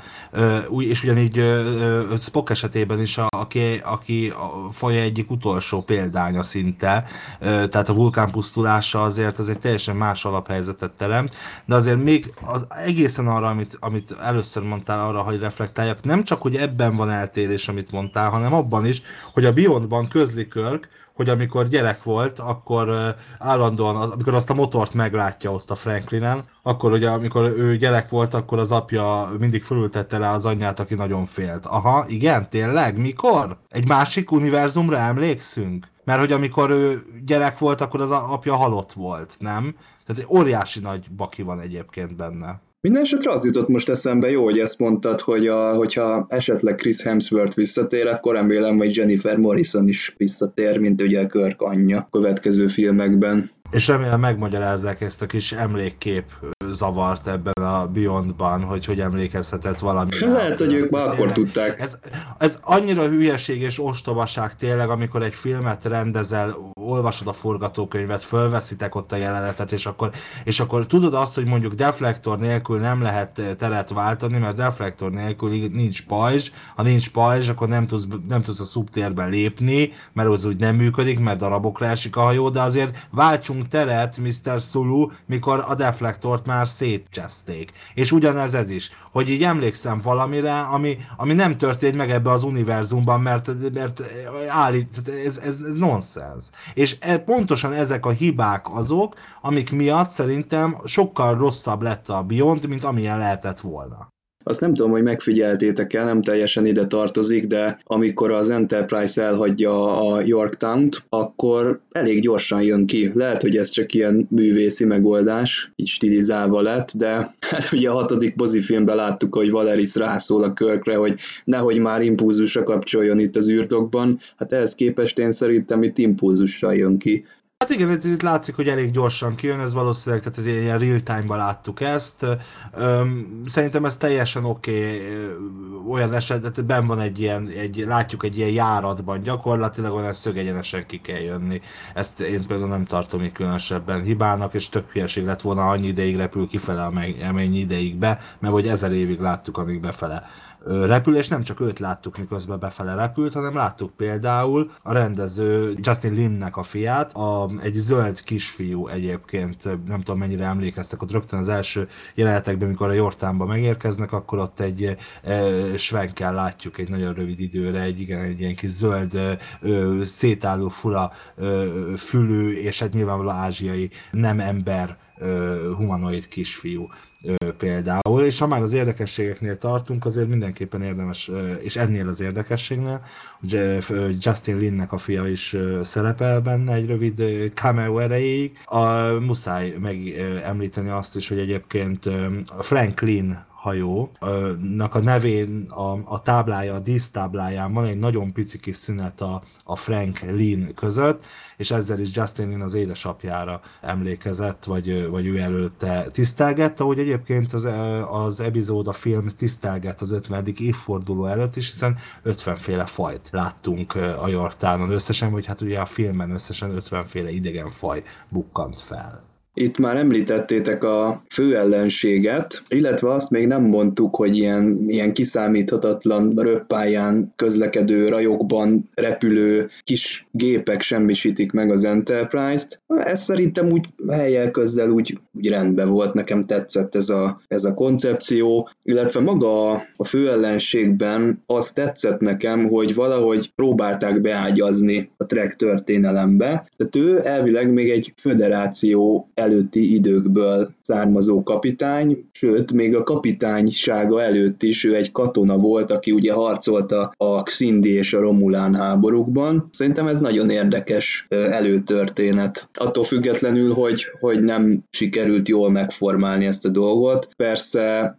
Idris Elba kitűnő, tehát én nagyon szeretem őt a, a Wire-ben is, meg, a, meg ugye most volt a Setét toronyba, de itt valahogy tényleg nem, Baltazar Edison egyféleképpen harcoltott a Szindik ellen, hogyha ő mondjuk az Enterprise fedélzetén lehetett, mert tulajdonképpen annyi volt csak a Szindik elleni háború, hogy megjelent a földnél az a szonda, kiért ott egy pár, jó pár embert. Lehet, hogy ő is egy macó volt valószínűleg, sőt valószínűleg, hogy tényleg, hogy Hayes tábornoknak az egyik tisztje lehetett, és utána mondja, hogy ő a Romulán háborúba is, hogy itt én azt mondanám, hogy itt van egy kis párhuzam azért, ha emlékszünk azért Cseng tábornokkal, hogy ő is csak a háborúhoz ért, hogy ő katona volt, a, akire mondták lőni kell, lőtt, és utána erre kitört az a nagy világbéke, úgymond idézőjelben, amikor megszületett a föderáció, kapott egy csillaghajót, és akkor most ezután felfedezőnek kellett lennie. Hát na most egy katonát beraksz egy olyan helyre, amit, ami nem az ő feladatát, tényleg megkattan. Szerintem ez is volt a baja, hogy eddig megmondták, hogy harcolni kell, harcolt. Most meg menjen felfedezni. Hát teljesen feleslegesnek érezte magát. Szerintem emiatt is lett belőle Král, hogy nem elég, hogy lezuhant, hanem hát egy olyan szerepbe kényszerítették bele, ami tőle idegen. Hogy ő tényleg nem tudott túllépni azon, hogy nem csak katona lehet, hanem lehet más is. Ő, ő csak a harchoz értett. Én egy kicsit egysikúnak találtam a, a főgonoszt, tehát megint valaki bosszúból akar az egész föderáció ellen fölépni, és a föderáció által képviselt ö, életmódot, terjeszkedést és bármit, amit, ö, amit, ö, aminek annak idén ő is részese volt, azt ö, most elítélve. Bár azért hogy szépen belágyazták, meg előkészítették, ez teljesen igaz, tehát azért volt benne logika is volt hangsúly, de, de valahogy várak már egy olyan Star Trek filmet, ahol nem egy darab főgonoszunk van, aki hatalmas erőket tud megmozgatni, és, és egy győrült tervre gyakorlatilag hadsereget toborozni, és egész bolygókat kipusztítani. Tehát ezek a régi típusú nem emberi vagy nem humanoid főgonoszok, mint például Butcher vagy a, a Sonda, amiről egyébként nem is derült ki, hogy a negyedik Star Trek moziban az a Sonda, kitől jött, honnan jött, mitől jött, de azért volt egy nagyon érdekes, hát nem is fő ellenség, hanem igazából egy probléma, amit meg kell oldani. És miért ne lehetne végre egy olyan Star Trek film, ahol nem egy főgonosz ellen küzdünk? Hát most nézzétek már meg az összes Star Trek epizód arról szól, hogy van egy főgonosz, akit le kell győzni. Nem. Van egy probléma, egy csillagközi jelenség, vagy bármi, amit meg kell oldani. És azon is dolgozhat a legénység tímben. Jó, nyilván akciódús filmekről van szó, tehát itt kell, kell azért katonai erővel is fellépő ellen, meg nyilván, hogy a, a flottának a tűzerét is lehessen használni, de ebből a szempontból én ezt, ezt túlzásnak éreztem. Aztán ott volt egy lezónásunk, amelyik próbált hajazni ugye a nemzedékekben történő lezónásra. Egy picit is belegondolunk, hogy nem is tudom, negyed impulzusra, vagy mennyivel csapódtak a földbe, tehát ripityára kellett volna törni a hajónak. Ahhoz képest nagyon jól megmaradt a, a az Enterprise, tehát ez, ha már egyszer megsemmisítjük, akkor legalább legyen realisztikus, és egyáltalán itt ugye nyilván bele lehet kötni abba, hogy ugye itt a sebességek, tehát az, az amit, ha már itt nem veszik figyelembe azt, hogy a körtnek az apja ilyet vagy nem, akkor uh, simán el tudnak felejteni szerintem egy forgatókönyv migráskor ilyet is, hogy uh, egy bizonyos sebesség vagy térhajtómű technológia az mivel jár együtt, tehát például mozgásban. Hogy tetszett nektek ez a bolygó? És persze a, hát mondhatjuk úgy, hogy vendégszereplő, bár ez úgy hangzik, mint hogy egy epizódról lenne szó, de ugye Jaylára gondolok. Nekem nagyon bejött, hogy eh, Scottival találkozik eleve az a verekedős jelenet, amikor Scotty próbálja befenyíteni azt a bandát, és ugye a Jayla ott eh, elbánik mindenkivel. Szerintem egy másodpercre azért beszéljünk Scottyról, aki szerintem egyébként a Kelvin filmekben, már maga a karakter a Kelvin filmekben ért révbe. Tehát igazából mindhárom Kelvin filmben nagyon jó szerepe volt, nagyon jó dramaturgiával, nagyon jól megírt szöveggel, a sztorihoz hozzátéve, amíg azért az eredeti amíg James Duhannek nem volt azért ekkora szerencséje, szerintem akkor ő, ő sokkal rosszabb, sokkal kisebb mozgásteret tudott kapni olyan értelemben, hogy sokkal rosszabb szövegeket, sokkal rosszabb sztorikat írtak neki, szerintem a karakter most révbe ért. Én, de én ezt ugyanezt gondolom egyébként Csekovnál is, aki egy picit számomra mindig olyan picit jelentéktelen szereplő volt a, a Star Trek világában, de itt a Kelvin filmekben végre kapott igazán szerepet, és, és egy kicsit ki tudták nyitni a figurát. És Jayla szerintem egy nagyon jó volt, maga a színésznő is nagyon jó volt, a karakter is nagyon jó volt. Jayla egyébként egy érdekes karakter, kíváncsi vagyok, hogy a következő filmben látjuk-e, vagy legalábbis utalunk-e rá, mert azért Markus doktornő azért nagyon, hál' Istennek nagyon gyorsan eltűnt az Enterprise fedélzetéről. Tehát elindultak, nem tudom, megfigyeltétek-e, a sötétségben végén ugye elindulnak az öt éves küldetésükre, most a Beyondban az öt éves küldetés közben kapcsolódunk be a sztoriba, és így amikor elindultak, még ott volt az a Markus doktornő, most már nincs ott. Nincs, nincs, nincs, nincs kiszedve itt elnézést, hogy közbeszólok. Karol Markus benne van a, a, még egyszer mondom, nem kánoni, de tényleg Paramount meg CBS licenciás képregény sorozatban, ami ugye az Into Darkness és a Beyond között játszódik. Jelen van a fedélzeten, és hát vannak sorlódások közte meg kör között, nincs a kapcsolatok újra felemlítve. Az az csak azt jelenti, hogy semmi, igazából csinálsz egy képregényt, vagy írsz egy könyvet, amiben, amiben Star Trek szereplőket akarsz szerepeltetni, ebbe az univerzumba akarod helyezni a történeteket, le akarod írni, hogy Kirk meg Spock, vagy bármi hasonló, és abból te pénzt akarsz kapni, annak licenszeltnek kell lennie, csak ennyit jelent, ettől még ez nem kánoni. Azt láttuk a filmben, hogy amikor elindultak az öt éves küldetésre, ott volt, majd utána most nem láttuk, nem volt ott. Így van, és a kettő közötti űrt töltik ki a képregény, ott is megemlítik, semmi komoly nincsen, tehát nincs kapcsolatfejlesztve körkel, mivel a Beyondban sincs kapcsolat, éppen ezért nagyon jó beilleszkedik a kánonba. Tehát a képregény olyan a határok között mozog, hogy, hogy az olvasó elhiggye, hogy ez így is történhetett volna. Még valamit a Jaylához, aki tényleg nagyon jó, és van egy halványel, hogy vissza fog térni, mert megint pont a képregények, amik egyébként a, tehát van az IDW-nak a Boldly Go nevű képregény sorozat, amely 2016-tól elkezdte folytatni pontosabban a, a Beyond utolsó néhány percében játszódik úgy, hogy miközben építik az Enterprise át, addig a legénység, a USS Endeavour és egyéb más csillaghajókon szét van szórva és szolgálatot teljesít. Van egy négy részes borg, tergeteges jó sztorival. Tehát ez egy mozifilm lehetne. Tehát nem mondok róla semmit, de nagyon jó. Van egy Jayla sztori, eredet történet, meg egy picit a ő karaktere. Ugye közeledik ő a felől tényleg akadémia, meg minden, de nyilván nincs tovább íve, mert egy üres, tehát még ugye nyilván nem akarnak szembe menni a kánonnal, mivel nem tudják, hogy a Beyond után mit akarnak Csélában valójában csinálni, de megpendítik, hogy ott marad a többiekkel együtt. Van egy ilyen fehér De tök rész. mindegy, hogy mit írnak bele, bocsáss meg, tök mindegy, hogy mit írnak bele. Ez nem, ez nem kánoni. Mindegy, hogy most írhatták azt is, hogy Jayna is dolgozik rajta, és ő lesz az Enterprise úr kapitánya. Az attól még ugyanúgy egy, egy, egy csak egy, egy melléktörténet. Igen, de nem annyira szabadon megy, mint a, a Star Wars-ban az Extended Universe, vagy a, a Legends, hanem ugye pont a múltkor mondták ugye a Ted Sullivanék, hogy ha amikor, amit ők írnak képregényt, vagy amit most adódnak ki ugye a Discovery-vel kapcsolatban, az kánon, amíg nem mondják azt, hogy az nem kánon. És ezt maga ugye a, úgymond a licenc tulajdonos mondta. Tehát igazából ők döntik el, hogy mi a kánon. Hogy a Disney is eldönti, hogy most ezt kiszórom, és ez mostantól legenda, és ez mostantól kánon, és csak a, tehát itt most ezt nem én mondom azt, hogy kánoni, hanem például Ted Sullivan mondta a saját képregényeikről, hogy az kánonnak tekintik. Nem szól el a nagy történetet szállba. Megmaradt, mert hát erről van szó, erről van szó.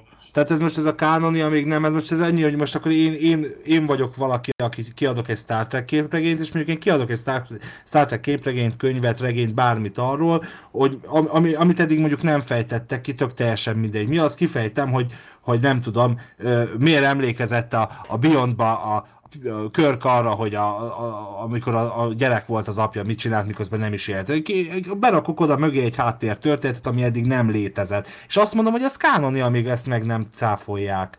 Ez egy, ez egy, tetsz, először is Ted Sullivan baromira nincs arra felhatalmazva, hogy ő kijelentse, hogy mi kánoni vagy nem. De akkor ki van ez, ezt itt kezdjük.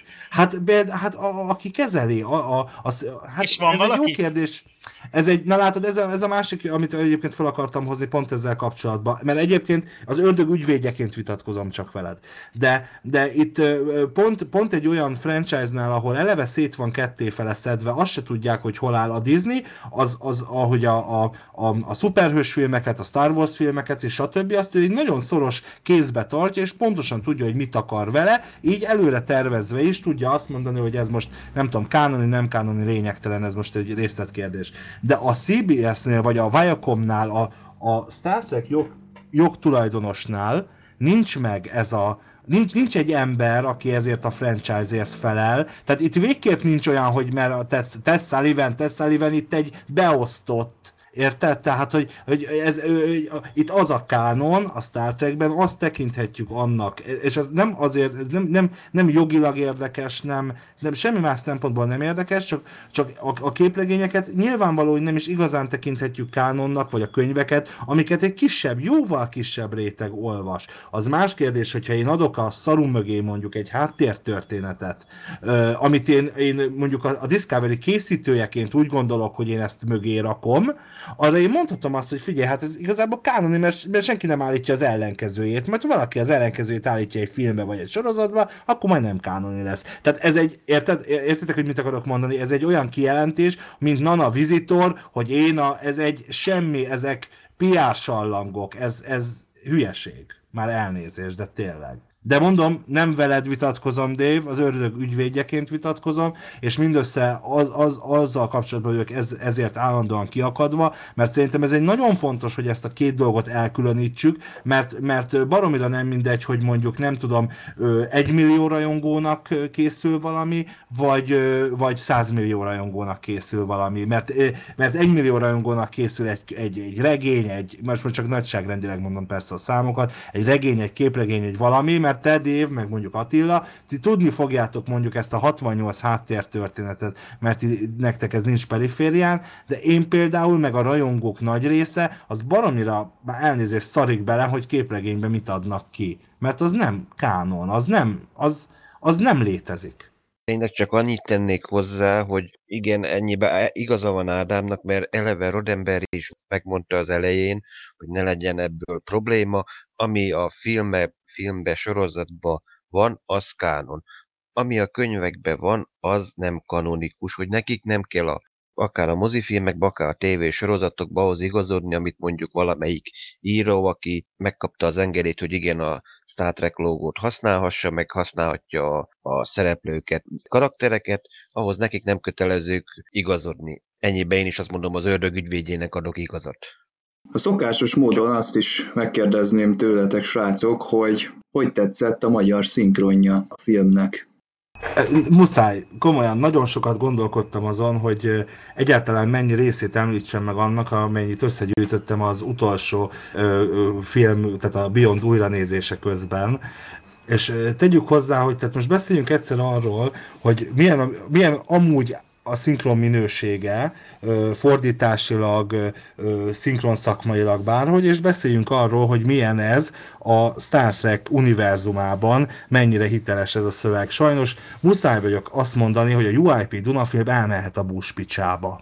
Ugyanis nincs olyan Star Trek film Magyarországon, amit ne a UIP Dunafilm, illetve régebben még a régi filmek esetében a Dunafilm adott volna ki. Ehhez képest készítettek egy olyan szinkront, ami ugyan nem annyira rossz ö, ö, Star Trek világ szemmel, de azért hosszú és eredményes életet helyett hosszú és hasznos életet mondanak. A végén halljuk ugye azt a monológot, ami a híres monológa, az űr a legvégső határ, ennek végtelenjét járja az Enterprise csillaghajó, baromira rosszul rosszul az is, tehát hogy szakértőre nem telik már, vagy, vagy tehát, hogy így, így a, a Disney legalább ide küldi a Character Voices International egyik emberét, és ott ül a szinkron stúdióba, és végignézi azt, hogy, hogy az egy olyan szinkron legyen, amilyen jó, amilyen kell. Ahhoz képest itt most kapunk egy igazából egy Star Trek szempontból egy borzasztó szinkront, és tele van egyébként amúgy is hibák. Arról már nem is beszélek, hogy, hogy állandóan térsebességet mondanak, mondanak, amit korábban sosem mondtak, mert ugye a térváltás kifejezést használjuk rá, de hát még mindig jobb, mint a görbületi sebesség és ehhez hasonlók. De például, amikor Král és Körk találkozik ott a, a, a hajón egész az elején, mikor ugye Král először, a, vagyis hát Král a, megtámadja az Enterprise-t, akkor ugye van, egy, van benne egy jelenet, amikor föl emeli a, ugye összetalálkoznak, és ott a folyosón fölebeli körköt, és akkor azt mondja neki, ugye magyarul azt mondaná neki, így, így mondja, hogy Körk kapitány, így mondja neki, de ugye angolul fordítva van, ott a kapitány van elől, tehát most a magyar szövegben is azt mondja neki, hogy kapitány, körk. Hát mi, nem látszik, nem kellett szájmozgásra, nem kellett figyelni, hogy lehet egy ilyen teljesen szükségtelen hiba. Tehát borzasztó rossz szinkron csináltak. Komolyan mondom, őszintén nem értem, hogy a, a Paramount Pictures, aki Magyarországon is jelen van, a UIP Duna film, mint forgalmazó, hogy a Bush picsába engedheti meg magának, hogy egy ilyen minőségű szinkron, ve, tehát tényleg már csak egy fokkal jobb annál, minden szempontból, nem csak Star Trek szempontból, szinkron szakmai szempontból is, csak egy fok, foknál jobb annál, amit a, a, a Star Trek Enterprise utol utolsó, az, tehát az első évad kivételével az utolsó háromba csináltak. Hát egy kárhozat, egy, egy, egy fos gyerekek, ki kell mondani, rossz a szinkron, nem, teljes mértékben rossz. A magyar hangok kiosztása egyébként persze jó, de hát ez már korábban megtörtént ugye az első részben, és én speciál örültem, szerintem Bogdányi Titanilla nagyon jó Jayla volt, aki egyébként pont a, ennek a filmnek kapcsán kedvelte meg a Star Trek világát, és nézte visszafele, visszamenőleg meg a Star Trek filmeket. Ez egy alkotás, egy film, egy hollywoodi film, egy alkotás ahogy a hangmérnökök, akik, akik nélkül nagyon sok film nem lenne úgy élvezhető, ahogy élvezhető, morognak az illegális letöltés miatt, mert mondjuk a nem tudom, a DTS keverés helyett otthon megnézed sztereóba, és az nyilván nem ugyanaz. Tehát, tehát ez egy alkotás, és álljunk hozzá úgy a szinkrongyártás, a, a, a magyar szinkron elkészítése, az nem arról szól, hogy, hogy én csinálok, én lefordítom, és csinálok egy magyar változatot, hanem az arról szól, hogy azt a, a, az alkotást átültetem erre a nyelvre, és erre a nyelvre ennek az alkotásnak komoly, ö, ö, ö, meghatározó dolgait, mint a, az, hogy térváltás szót használnak, vagy, vagy és nem azt mondják, hogy, hogy warp 5, hanem azt mondják, hogy ötös fokozat, stb. stb. stb. stb az nem egy, nem egy szentírás kérdése, hanem, hanem az, a, az az alkotáshoz hozzá tartozik már itthon, ezt tiszteletbe kell tartani, eh, ahogy, ahogy más esetben is, ugyanúgy eh, felháborodok azon, amikor mondjuk a, a, a Stargate Atlantisban a, a Vir, Dr. Vir azt mondja, hogy a, az Ori ellen folytatott küzdelem. Hát oráj, azt meg, de tényleg. Én ezt most egyszer angolul néztem, szerettem volna egy nagyobb felbontású változtat megnézni a Netflixen, és hát egy óriási témát lehetne ezzel nyitni, hogy a Netflixen miért nincsenek bizonyos uh, filmek uh, HD felbontásban meg. Hát ez én ilyen 850x480-as felbontásban néztem, angol hanggal és felirat nem is volt ráadásul a Netflixen, nekem kellett így hozzászerkeszteni egy magyar feliratot. Ez a Subrip, vagy nem is tudom, onnan származó, valamilyen Blu-ray-ről származó magyar feliratot. Szerencsére időzítésbe követte. Ugyanezeket észleltem, amit Ádám mondott, tehát a felirat az a szinkron alapján készült. Vannak szakértők, akik például régi sorozatoknál közreműködtek, például Német Attilát említhetjük a Galaktika magazin irodalmi szerkesztőjét, aki minden napig nagyon aktív, és őt meg lehetett volna keresni például, hogy egy, egy Star Trek terminológiát gyorsan megkérdezni, hogy ez és ez hogy van esetleg. Például Scottinak a hangját angolul, aki még nem hallotta, az még jobban szeretni fogja Simon Pegget, egyszer érdemes esélyt adni neki. Szóval itt inkább nem a karásnak nyögés a vége volt ez ebben az esetben. Azt gondolom, nem hoz jó számokat moziban túlságosan, főleg Magyarországon egy, egy Star Trek, ez, de cáfoljon meg nyugodtan a UIP Dunafilm, és eljutatja hozzánk a közleményüket, akkor mi meg fogjuk jelenteni, de száz szónak is egy a vége, olcsón akarják, és ez meg is látszik rajta a szinkron magyar hangok tekintetében is biztosra mentek az első szereposztásnál is, hiszen olyanok szinkronizálnak benne szinte kivétel nélkül, akik nagyon jól tudnak szinkronizálni, rengeteget szinkronizálnak, és a kisúlyokból kiráznak egy ilyen szerepet. Ez egy biztonsági játék volt a magyar forgalmazó részéről, attól a magyar forgalmazó részétől, aki annyira szarta le a magyarországi rajongókat, hogy a Nemezis filmet be sem mutatták itthon.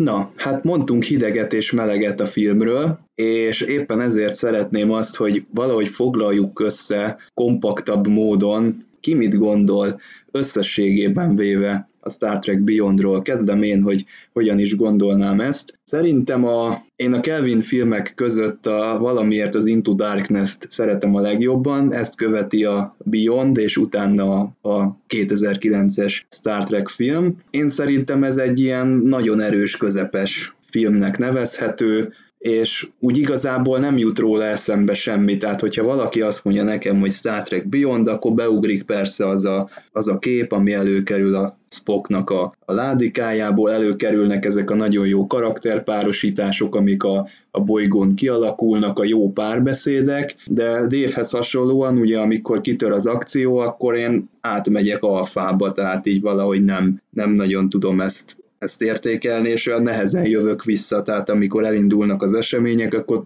a beszélgetések, akkor többször vissza kell tekernem, hogy jaj, mit is mondott, most, most mi volt itt, tehát kicsit olyan, nekem olyan nehezen követhető ilyen szempontból a film, de összességében véve pozitív véleményem van erről, és megint csak Dévvel értek egyet, számomra a Kelvin filmek, a karakterek, a színészek miatt Star Trek filmek, nagyon jó ez a casting, nagyon szeretem ezeket a ezeket a színészeket, és ilyen szempontból, eh, ahogy Ádám, te is mondtad, itt már összeszoktak, nagyon jó csapat lettek, tehát szerintem a maximumot hozták ki ebből a dologból. Jó filmet kaptunk az előző kettőhöz képest, és nem a, nem a színészeken múlott tényleg, hogy ezek az apró problémák, hát pedig jó, én hozzáteszem, nem vagyok egy Kevin film rajongó, meg lehet nézni. Én mondjuk én szeretem benne ugyanúgy az akciót is, ha van benne filozófia is, úgyhogy én nekem így a, nincs vele problémám, én nem alszok el a, egy gyűrcsatán, de azon se alszok el, ha mondjuk éppenség elkezd gondolkozni az élet nagy értelmén, akár Spock, akár Körk, vagy akár, akár maga McCoy Doki. Jó, nem kedvenc film, de azért szerintem megnézhető.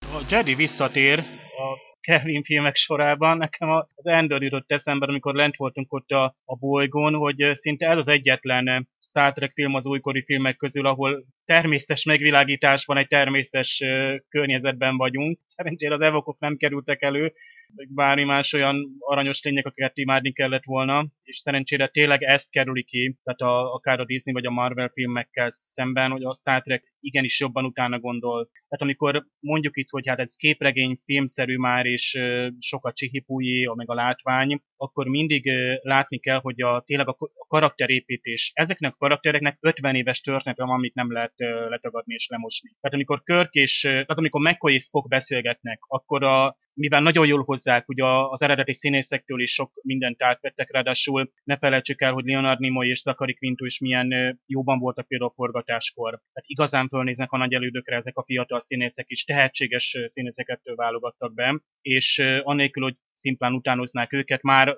Carl Urban azt a mccoy hozza, amit olyan Carl Urbanes, és azt szeretjük benne és a karakterinterakciók, a párosítások, és amikor belép egy új szereplő, ő se borítja fel az egyensúlyt, jó működik, van kémia közte és a többi szereplő között is.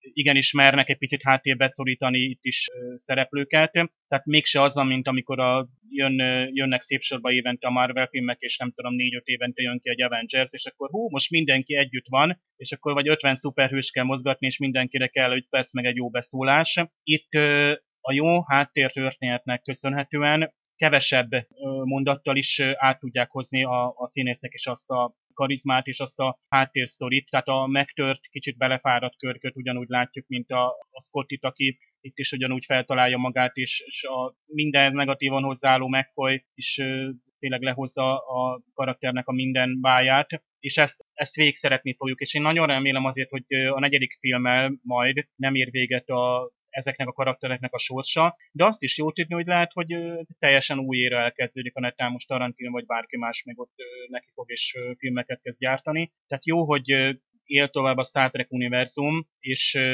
ebbe az irányba ment, hogy még több rajongó, tehát ez szerintem a lehető legtöbb rajongó által elfogadott, sőt, ahogy itt például podcasteket is hallgattam, a Star Trek-et nem ismerők, vagy például az Into Darkness-ben csalódottak számára ez egy ilyen nagy visszatérés volt, és új esély, hogy, hogy megint szeressék a, a Star Trek-et. Amúgy meg egy átlag jó karantfilmet kaptunk, tehát a, azt már el kellett fogadni, hogy itt, a, itt nem a filozófia fog dominálni, és csak részben viszi tovább Roddenberrynek az örökségét, vagy kis részben, de ha ezt elfogadod, akkor ahogy én például, én mind a három filmet egyformán szeretem. Tehát a, az elsőt azért, mert akkor jön össze a csapat, a másikat, ott jó, Benedict Cumberbatch-et amúgy is szeretem, de ott, ott, ott az akciót is szerettem. Itt azt mondom, egy picit unalmas volt a főgonosz, vagy a motivációja, de minden más egyéb nagyon jól hozta.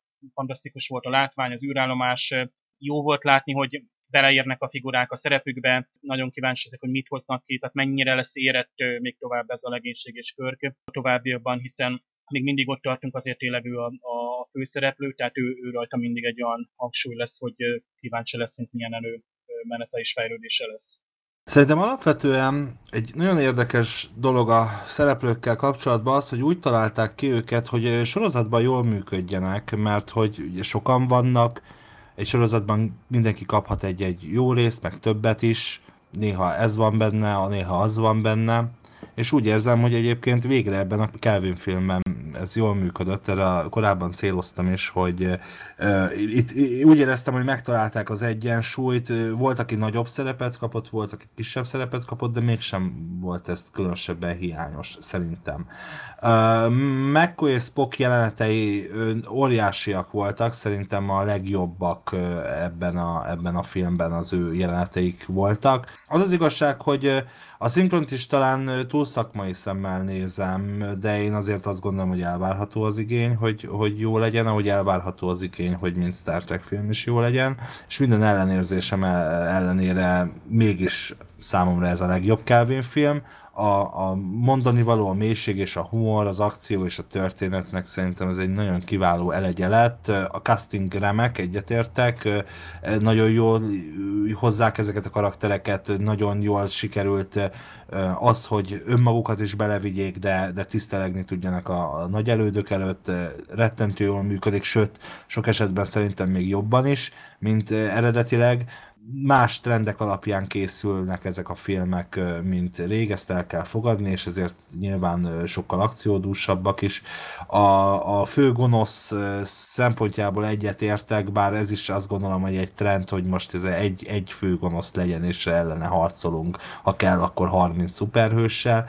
Szóval, hogy ez valahol ez inkább ennek is, de én is szívesen látnék már egy olyan szituációt, ami inkább egy megoldásra váró szituáció, mint például amilyen a, a Hazatérés című filmben volt. Én nagyon reménykedek abba, és nagyon bizakodó vagyok a, a tekintetben, hogy a következő film az mindenképpen egy időutazósdi lesz, vagy legalábbis egy hasonló történetet kapunk, mert végül is azért bármi történt eddig a három rész során, jó, nyilván kivétel az első epizódot, azért mindig valahol azért az eredeti sztorira ö, reflektáltak, vagy azt, azt gondolták újra. Szerintem ez egyébként ez egy jó irány. Ö, nem másolni kell, hanem, hanem, hanem újra létrehozni. Hát erre más, sok más, millió más esetben is láttunk már példát, amikor mondjuk egy Stargate epizód tiszteleg egy, egy Star Trek epizód előtt, vagy, vagy bármi hasonló, tehát millió ilyen van a történelem során. Szerintem a Star Trek most jó irányba megy, mind a filmek, mint pedig a, a sorozat tekintetében.